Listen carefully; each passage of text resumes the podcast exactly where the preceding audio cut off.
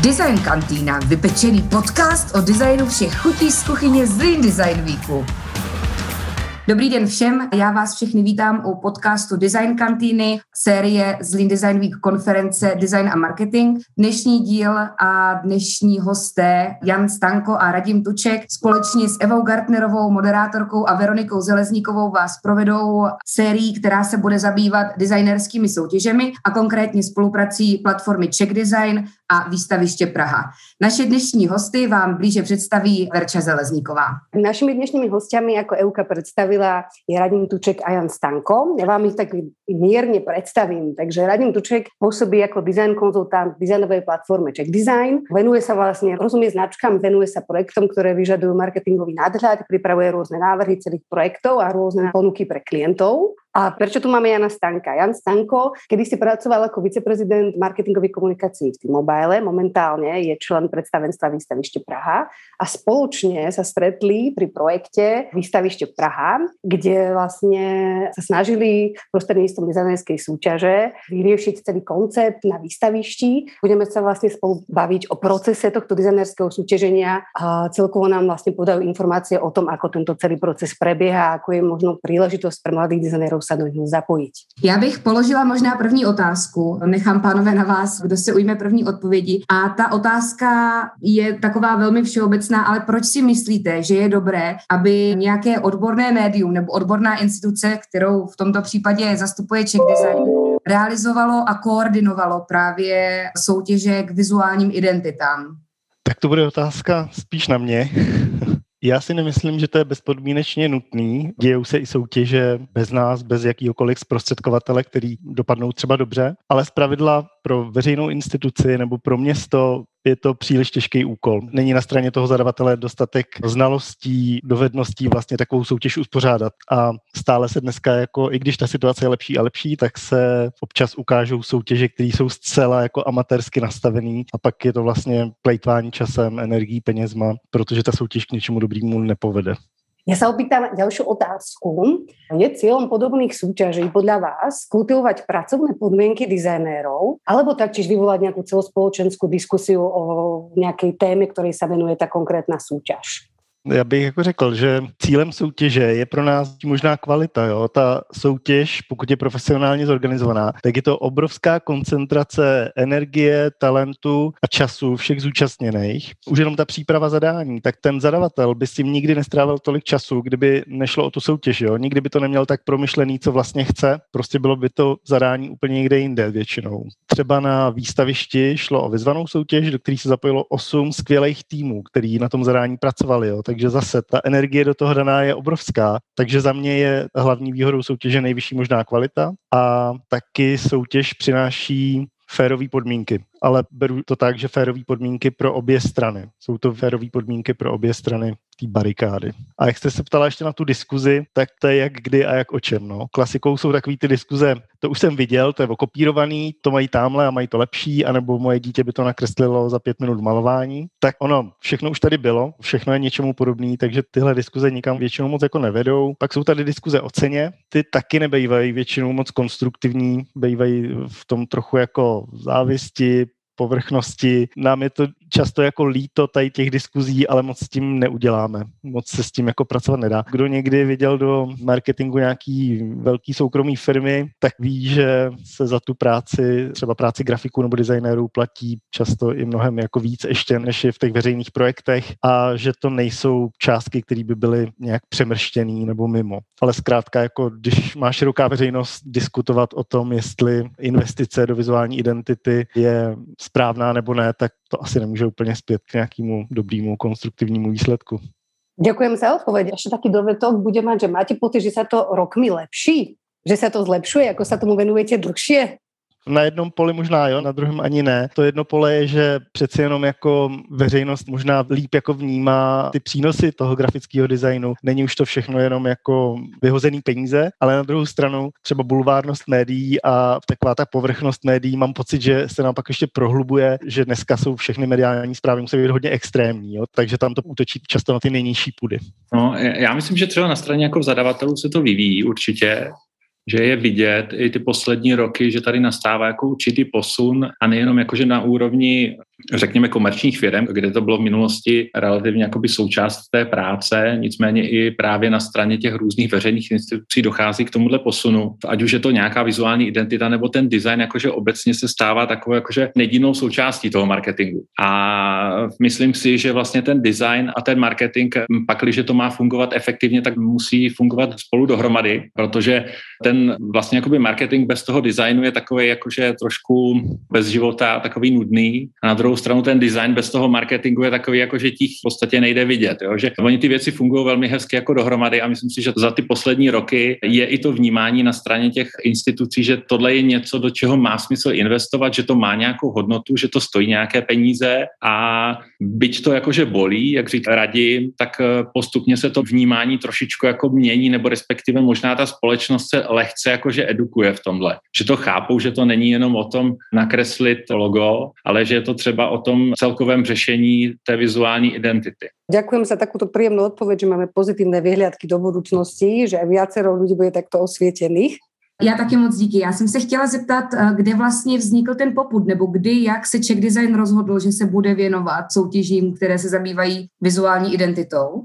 My se věnujeme soutěžím v designu a architektuře obecně, nejenom těm, který se týkají vizuální identity, i když ty jsou asi nejviditelnější a jich nejvíc. A vlastně to nebylo ani nějaký jako rozhodnutí jen tak jako od stolu, že bychom si řekli, tak co když jsme dělali třeba ty soutěže na vizuální identity, ale přišli jsme k tomu tak, že Czech Design existuje už 18 let a snažíme se nějak tak jako suplovat takovou roli nějaký profesní organizace, která ten obor posouvá někam dál a začali za náma zkrátka jako chodit ty instituce sami a chtěli od nás pomoc. Takže jsme pochopili, že to není pro většinu těch zadavatelů jednoduchý a sami to nezvládnou. A my jsme to taky neuměli na začátku. Učili jsme se to, ty designerské soutěže tady neměly v minulosti žádnou velkou valnou pověst a vlastně moc dobře nefungovaly, ale naučili jsme se to na nějakých projektech a teď si troufnu říct, že to zvládáme hodně dobře. A já bych možná rovnou navázala na tu druhou stranu a zeptala bych se otázkou Honzy, vlastně jak z toho pohledu zadavatele jste k tomu přistupovali a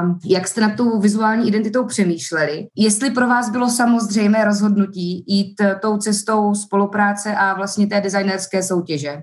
Co se týče jako výstaviště, tak já tady řeknu jenom stručně trošičku jako kontext. Proč to celé vzniklo, proč jsme se rozhodli tímto směrem i jít. Nebojte se, nebude to typické Zimmermanovo neschopnost udržet myšlenku. Byť vám to možná přijde, že jako trošku odboču, ale myslím si, že je to jako velmi podstatné pro to, proč jsme se rozhodli pro novou vizuální identitu a potom pro spolupráci s Czech Design. Pro pochopení těch lidí, co to poslouchají a ne každý možná ví, jakým způsobem to tady funguje a jak se to výstaviště mění. Výstaviště Praha vlastně bylo po řadu let odinvestované, ten eh, rozvoj toho areálu v podstatě neexistoval a před pár lety se město rozhodlo, že si to vezme zpátky pod svoji vlastní zprávu, vlastně založili nějakou akciovku, která se o ten prostor má starat a měli odvahu dosadit si do vedení té společnosti víceméně nestraníky nebo lidi, kteří byli primárně z komerční sféry což nebylo úplně jakože v minulosti zvykem. To zadání toho města bylo posunout ten prostor od nějakého čistě komerčního areálu k nějakému mixu komerčních aktivit a volnočasových aktivit.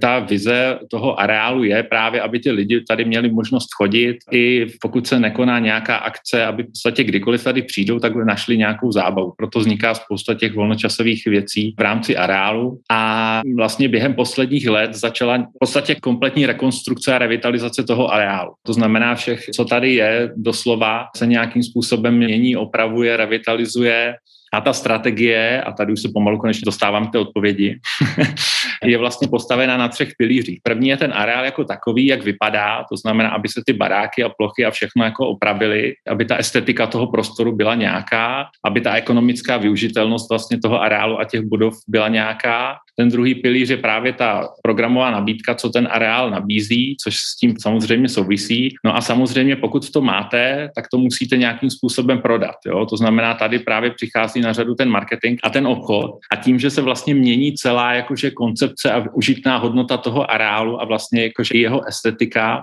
my jsme potřebovali přijít s nějakou moderní, víceméně prezentací, moderní vizuální identitou. Nebylo to rozhodně tak, že jsme si řekli, že první, co uděláme, jakože necháme si udělat nové logo. Souviselo to fakt s tím, že ta nová identita měla vlastně jakože i navenek podtrhnout ty změny, kterým v rámci toho areálu jakože dochází a vlastně být trošičku i nositelem té změny takovým tím vizuálním. A proto vlastně my jsme hledali nějakého partnera, který nám s tím pomůže. Byť, dejme tomu, tady máme lidi, kteří pracovali i komerčně ve sféře designových soutěží, i marketingové odborníky, tak přesto tím, že jsme jednak veřejná instituce, tudíž je pro nás důležité, aby to proběhlo vlastně v rámci nějaké soutěže, protože hospodaříme samozřejmě s veřejnýma penězma. A druhá jsme samozřejmě chtěli mít ten pohled těch naprostých jakože profíků, kteří se v té oblasti pohybují. Protože jsme opravdu chtěli něco, co ten areál posune vlastně o ligu výš, když to tak řeknu. Jo? Nebylo to fakt něco, jak si dát na ty eh, materiály nové loga, ale abychom měli identitu, která vlastně nasměruje ten areál v rámci té vize, kterou má jakože dlouhodobou. Proto vlastně jsme se dostali ke spolupráci s Czech Design, protože jsme je nějakým způsobem samozřejmě sledovali víme, jaké věci dělali a vzhledem k tomu, že se nám ty věci líbily a viděli jsme, že ty soutěže fungují v tom smyslu, že to, co z nich jakože vychází, tak je minimálně z našeho pohledu, ale myslím si, že z obecného pohledu považováno za velmi kvalitní práce. Konec konců získávají řadu ocenění, tak proto jsme i šli do spolupráce s nějakým partnerem, který je fakt jakože profík v tom oboru. Mňa celkom zaujíma, sa trošku približím k tomu celému procesu tej súťaže. Či nám môžete možno pre taký kontext uviesť, koľko návrhov vám celkom prišlo, koľko z nich sa dostalo pomyselného finále a čo ma zaujíma úplne najviac a myslím, že všetkých, ktorí by sa toho chceli aj zúčastniť napríklad, ktoré aspekty pre vás boli rozhodujúce, že čím vás ten koncept očaril. To sú také tri otázky v jednom, tak jak potom možno ešte já možná začnu tím úvodem a pak vám, Honzo, přenechám slovo, jo? protože aby tady nedošlo k mílce, třeba ta soutěž pro výstaviště, to byla uzavřená, vyzvaná soutěž, jo? takže na začátku jsme podle portfolií, podle referencí studií vybrali, nebo výstaviště si vybralo osm studií, které byly vyzvané do té soutěže byla to dvoukolová soutěž a do druhého kola potom postoupili tři nejlepší a ty potom se utkali v tom finále. A teďka přenechám slovo Honzovi, protože ten, ten proces zná ještě blíž, jak to probíhalo. Víceméně v rámci té spolupráce my začínáme, nebo Czech Design má takový dobrý zvyk začít nějakým workshopem. Víceméně potkat se s těma lidma, ujasnit si to zadání, jaké je to očekávání, kudy se vlastně máme ubírat a to nejenom co se týče toho faktického řešení té soutěže, to znamená kolik účastníků a tak dále, ale i vlastně, aby navnímali to očekávání toho klienta, když to zjednoduším, jestli hledají alá něco retro, nebo něco moderního, nebo něco pracuje úplně jiným směrem. I na základě toho právě došlo k oslovení nějakých konkrétních studií, protože jsme viděli, jako, že dělají práce, které se nám vlastně v tom směru, kterým my jsme uvažovali, líbí. A víceméně každý ten zadavatel většinou má, a když tak právě pokud to nemá úplně uspořádané v hlavě, tak je dobrý mít nějakého jakoby parťáka pro to, který ho to z něho vytříská, mít tu představu, jak by to mělo vypadat. A a my tím, že tady v rámci toho areálu probíhá neskutečný jakoby mix aktivit a neskutečný mix vlastně jakože cílových skupin.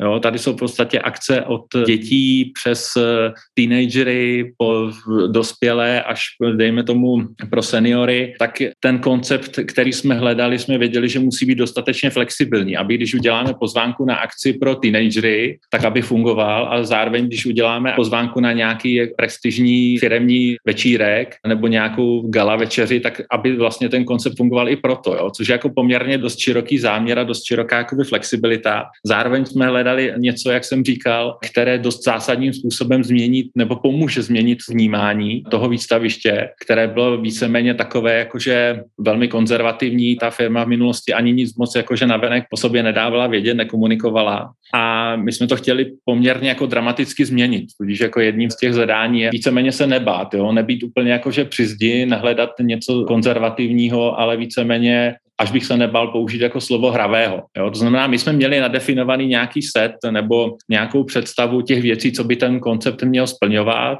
A samozřejmě zároveň s tím šlo nějaké formální zadání na ty účastníky, kde už to bylo popsané vlastně na jakých ukázkách bychom to potřebovali vidět. Jo? Protože každá firma to má zase jiné a třeba to výstaviště taky bylo nějakým způsobem specifické v tom, na jakých ukázkách to chcete zpracovat, ten, uh, vlastně tu danou vizuální identitu, jakým způsobem by fungovala.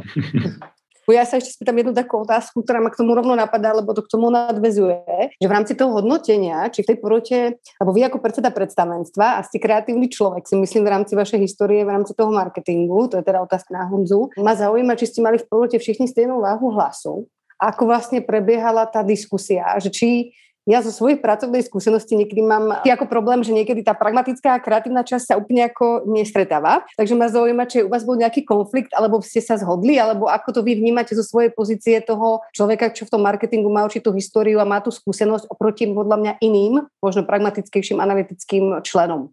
My jsme tu porotu samozřejmě měli postavenou velmi chytře.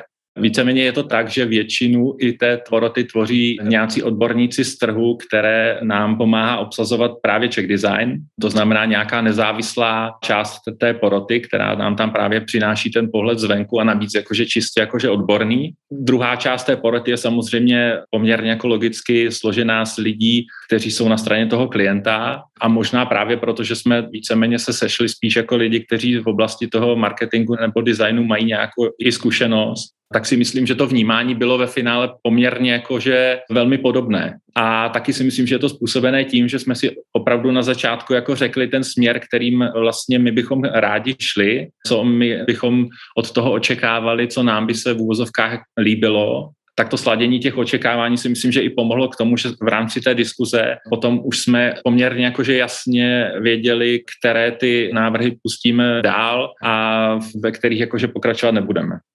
Já mám teďka ještě otázku na Radima. Honza zmiňoval nějaké dílky mozaiky, zmiňoval jste třeba to, že vlastně součástí té designerské soutěže je úvodní workshop, potom, že probíhá nějaká porata soutěže. Já bych možná Radime se vás zeptala, jestli byste mohl všeobecně popsat vlastně, jak probíhá celý ten proces a i v rámci nějaké časové finanční náročnosti, co si vlastně pod tím můžeme představit a co očekávat, kde bychom měli být město, instituce nebo jakýkoliv jiný subjekt, který bude chtít podobnou spolupráci realizovat. Tím jsme vlastně možná měli začít, jo, od vyprávět si trochu, jak ty soutěže fungují.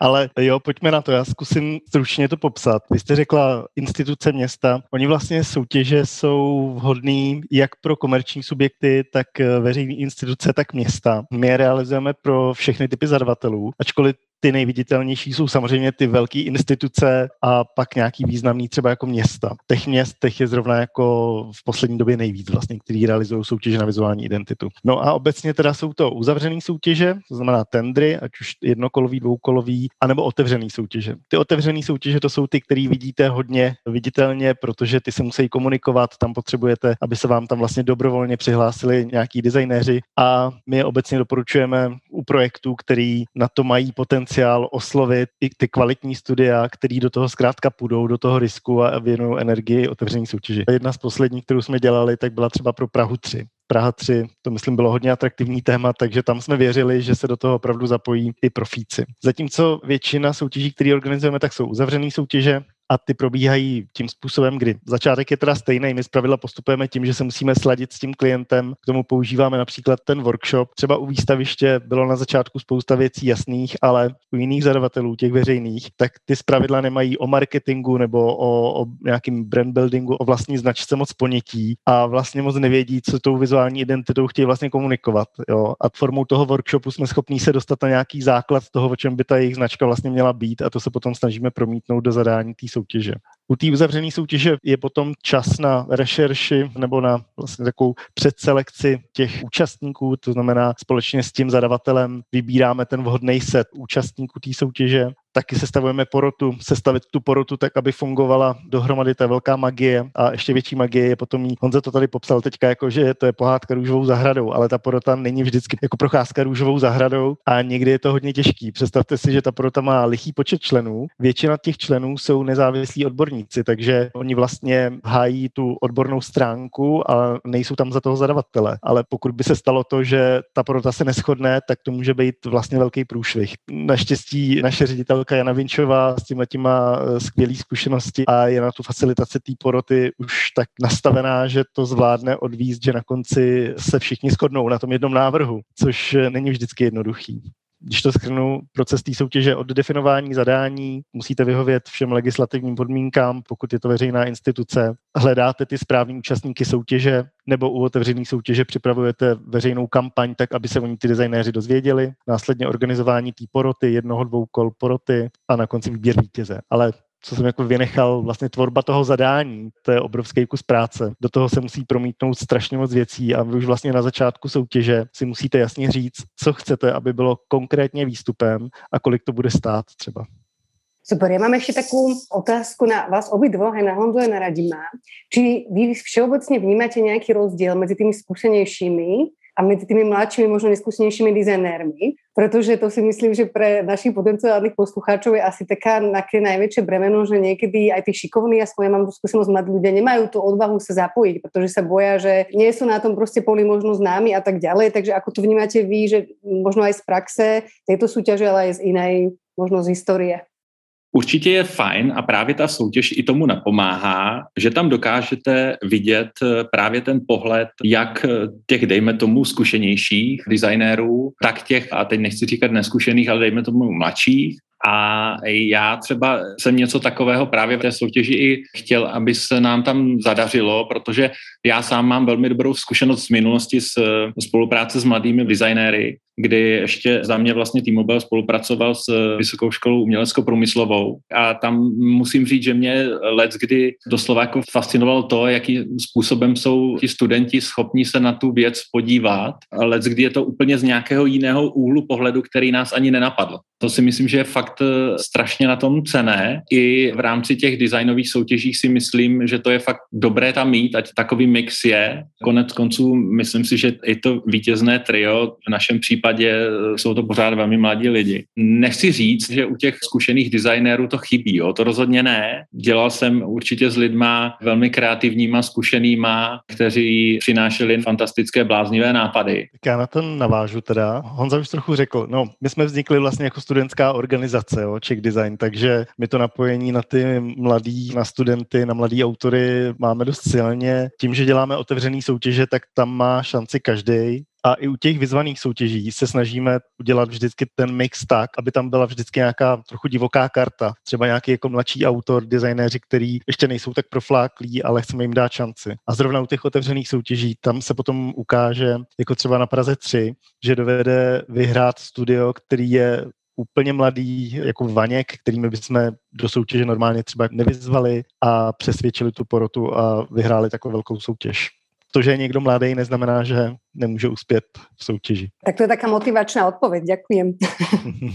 Já bych možná ještě poprosila, protože jsme říkali, že podcast je především pro mladé designery a mladé kreativce, tak jestli byste třeba ještě mohli zmínit eh, nějaké přínosy toho, proč je vlastně dobré, aby se ti mladí designéři té soutěže zapojili a jaké benefity to přináší právě jim, co všechno si můžou odnést, i když třeba ten jejich návrh nezvítězí.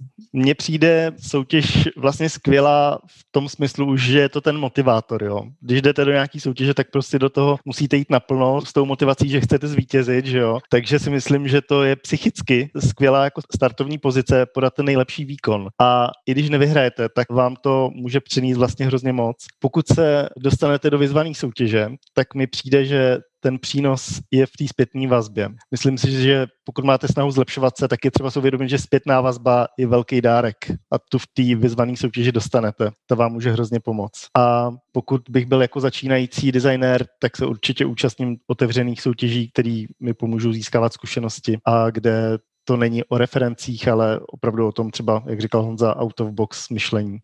Ja by som teda možno tak prešla už rovno k tomu tematickému celku koncept na výstavišti. Či nám môžete priblížiť ten výťazný koncept na výstavišti a vlastne čím vás najviac oslovil? Možno z obidvoch strán by som chcela vedieť odpoveď, čo vás presvedčilo, že to je ten správný a že vás to nějak nadchlo a inšpirovalo do toho ísť? Ty práce obecně bych řekl, že byly velmi dobré. Přiznám se dobrovolně, že jsme se toho trošičku báli, protože to výstaviště, minimálně to vnímání z té minulosti nebylo zrovna, že to je nějaké místo, které je použiju výraz cool, jo, aniž bych chtěl, ale prostě nemám lepší.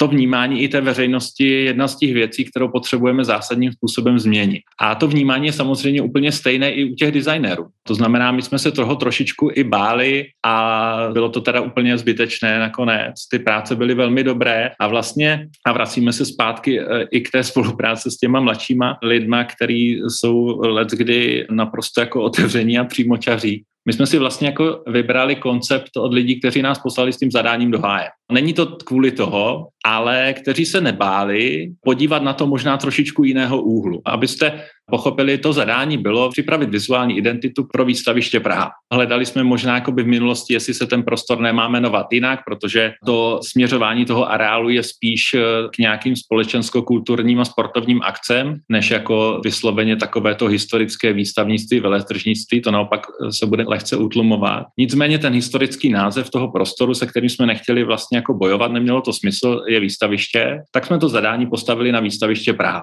Nicméně jeden z těch návrhů, který přišel, byl, pojďte se na to podívat trošku jinak, ne jakože úplně, ale trošku jinak a vlastně tu nevýhodu toho prostoru eh, přeměnit ve výhodu a udělat z toho, že je to výstaviště a my jsme ten název nechtěli měnit z toho důvodu, že lidi tomu tak naprosto přirozeně říkají. Prostě jdu na výstaviště. Jo? Tak nemá smysl vymýšlet nějaký jako nový název, proto, protože stejně ti lidi tomu budou říkat pořád stejně. A oni vlastně jakože přišli s tím, a já jsem si udělal tady chytře poznámku, oni doslova píšou, že jejich snahou bylo z původního názvu udělat název místní vlastně jednoduchým přidáním předložky na. To znamená, jakože vnímají to výstaviště jako označení místa, ale naprosto jako přirozeně. Ve smyslu, jakože když se někdo ptá, kde se to koná, tak ta odpověď je na výstavišti. A potom to v úvozovkách logo vlastně funguje tak, že spojuje tu danou funkci nebo tu danou vlastně akci s tím spojením právě na výstavišti. To znamená, já nevím, tady mám bazén na výstavišti festival, na výstavišti Vánoce, na výstavišti relaxujte na výstavišti. Což jednak splňuje takovou tu neuvěřitelnou flexibilitu a druhá je to velmi hravé a dá se s tím velmi hezky jako pracovat. Vlastně se to projevuje i v té implementaci a k tomu se možná ještě dostaneme, tak já ještě řeknu k tomu konceptu. Druhá věc, s čím pracuje, je nějaké jakože vymezení prostoru, že ten výstaviště je určitý prostor ohraničený, v rámci kterého se vlastně všechny ty akce konají, takže on funguje i s takovou linkou nebo různým grafickým pojetím, kdy to ohraničuje ten prostor a nějakým způsobem zase je to element, se kterým můžete pracovat v rámci té komunikace. A co se nám na tom líbilo, bylo právě jakože to, že to je dostatečně variabilní, což bylo víceméně jakože podmínka toho zadání, ale taky, že je ten koncept velmi hravý, umožňuje nám to právě komunikovat, jak ty akce, které jsou takové velmi jakože cílené na mladou cílovou skupinu, kde to musí být eh, ten vizuál, dejme tomu velmi atraktivní až jako na hraně, tak po právě nějaké, dejme tomu klidně i firemní akce a který vlastně ta identita, ta její jakože univerzálnost, hravost nám vlastně jakože umožňuje dělat tu atraktivní marketing marketingovou komunikaci. A vlastně i případně všechny ty materiály, které kolem toho vznikají a projevuje se to i vlastně při práci s tím konceptem, že to výrazným způsobem posouvá to vnímání té značky, jo, což je pro nás velmi důležité a to vlastně byl jeden z těch základních prvků, proč jsme do toho šli, abychom mohli pro to výstaviště vybudovat nějakou značku, která má nějakou jasně rozpozna- rozpoznatelnou tvář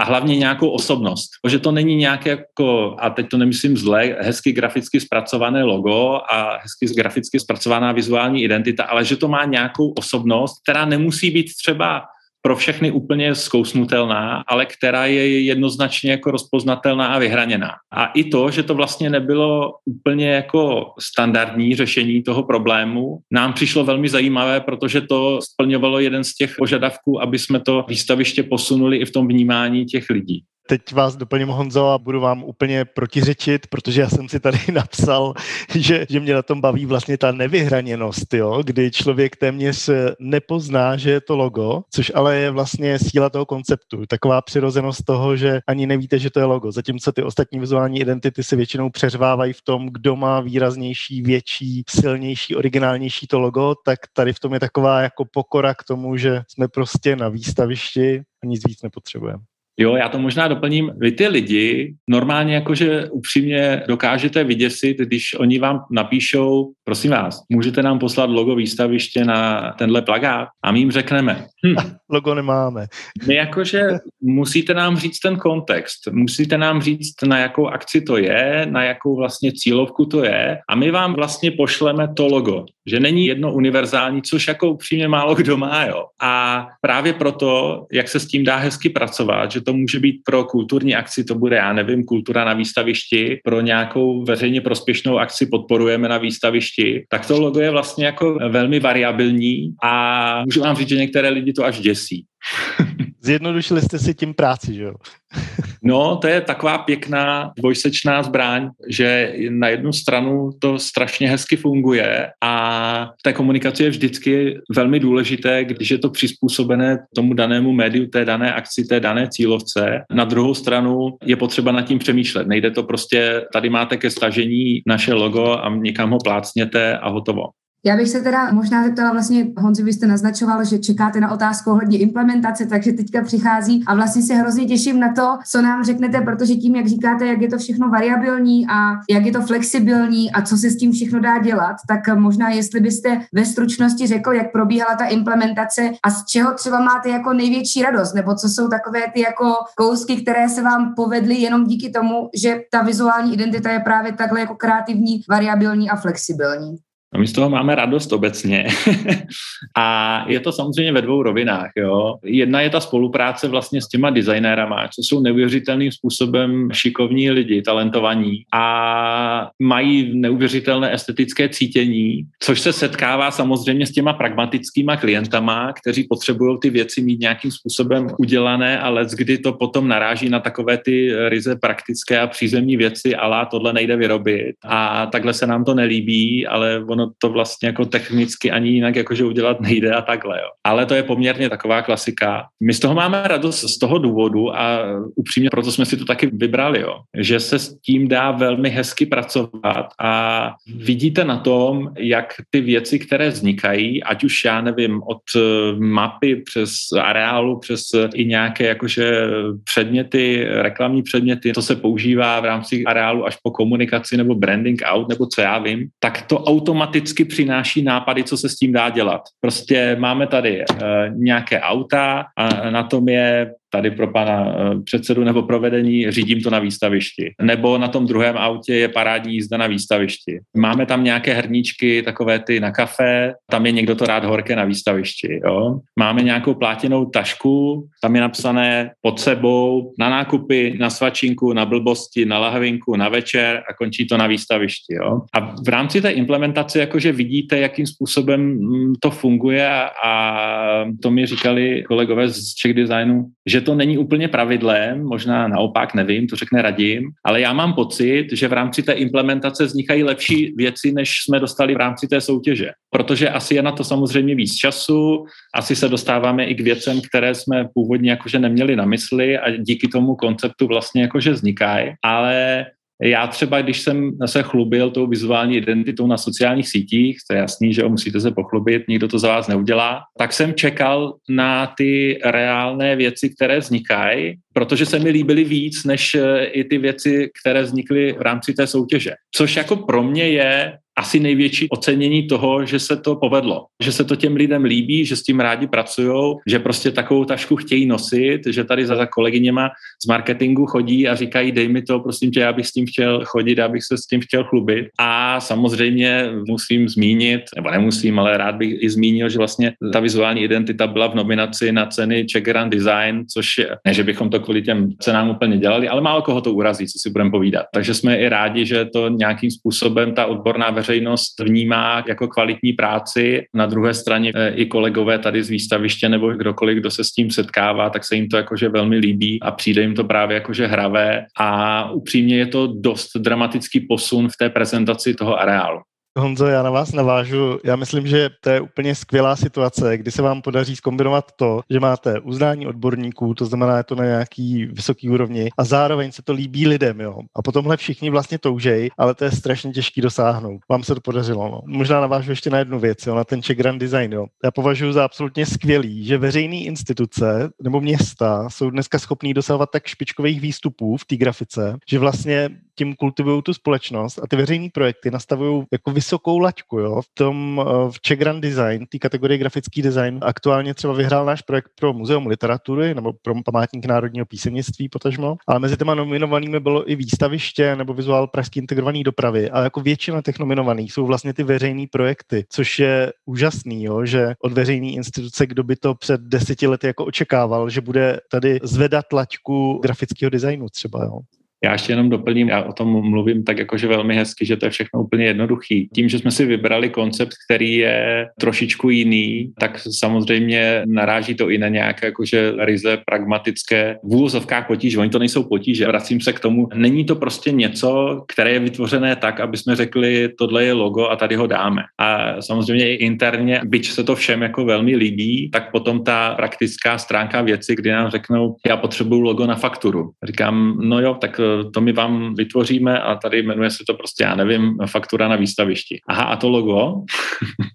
Ale ono se to postupně jakože samozřejmě dostává těm lidem pod kůži, potom tam je, že jo, razítko, na kterém je razítkujeme na výstavišti a ono je to právě to, že to hraje všechno strašně hezky jako dohromady. A to byla síla toho konceptu on byl tak jakože variabilní a různorodý a možná neúplně jednoduše uchopitelný, že vlastně v tom ve finále je ta jeho krása. Jo? Že on může fungovat prakticky velmi dlouho, aniž by se okoukal a pořád může jako přinášet něco nového, což si myslím, že je fakt jakože fantastický úspěch. Byť v rámci té soutěže samozřejmě vzniklo spousta i velmi kvalitních prací, tohle byla právě ta věc, která převážila na té pomyslné místce váh. V to, že do toho půjdem, byť to třeba může přinášet komplikace a byť třeba víme férově, že v komunikaci na anglicky mluvící návštěvníky to nefunguje úplně jako stoprocentně. Nicméně tady jsme si trošku řekli, že třeba ty areály v zahraničí se taky jako let kdy nepřekládají do anglických jako názvů, prostě se s tím pracuje a oni si na to zvyknou.